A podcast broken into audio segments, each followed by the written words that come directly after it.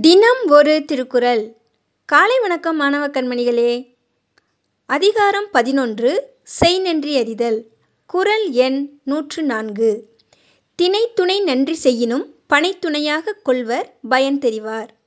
விளக்கம் உதவியின் பயனை உணரக்கூடியவர்கள் ஒருவர் தமக்கு செய்த உதவி தினையளவு சிறியதாக இருந்தாலும் அதை பனையளவாக உயர்த்தி பாராட்டுவார்கள்.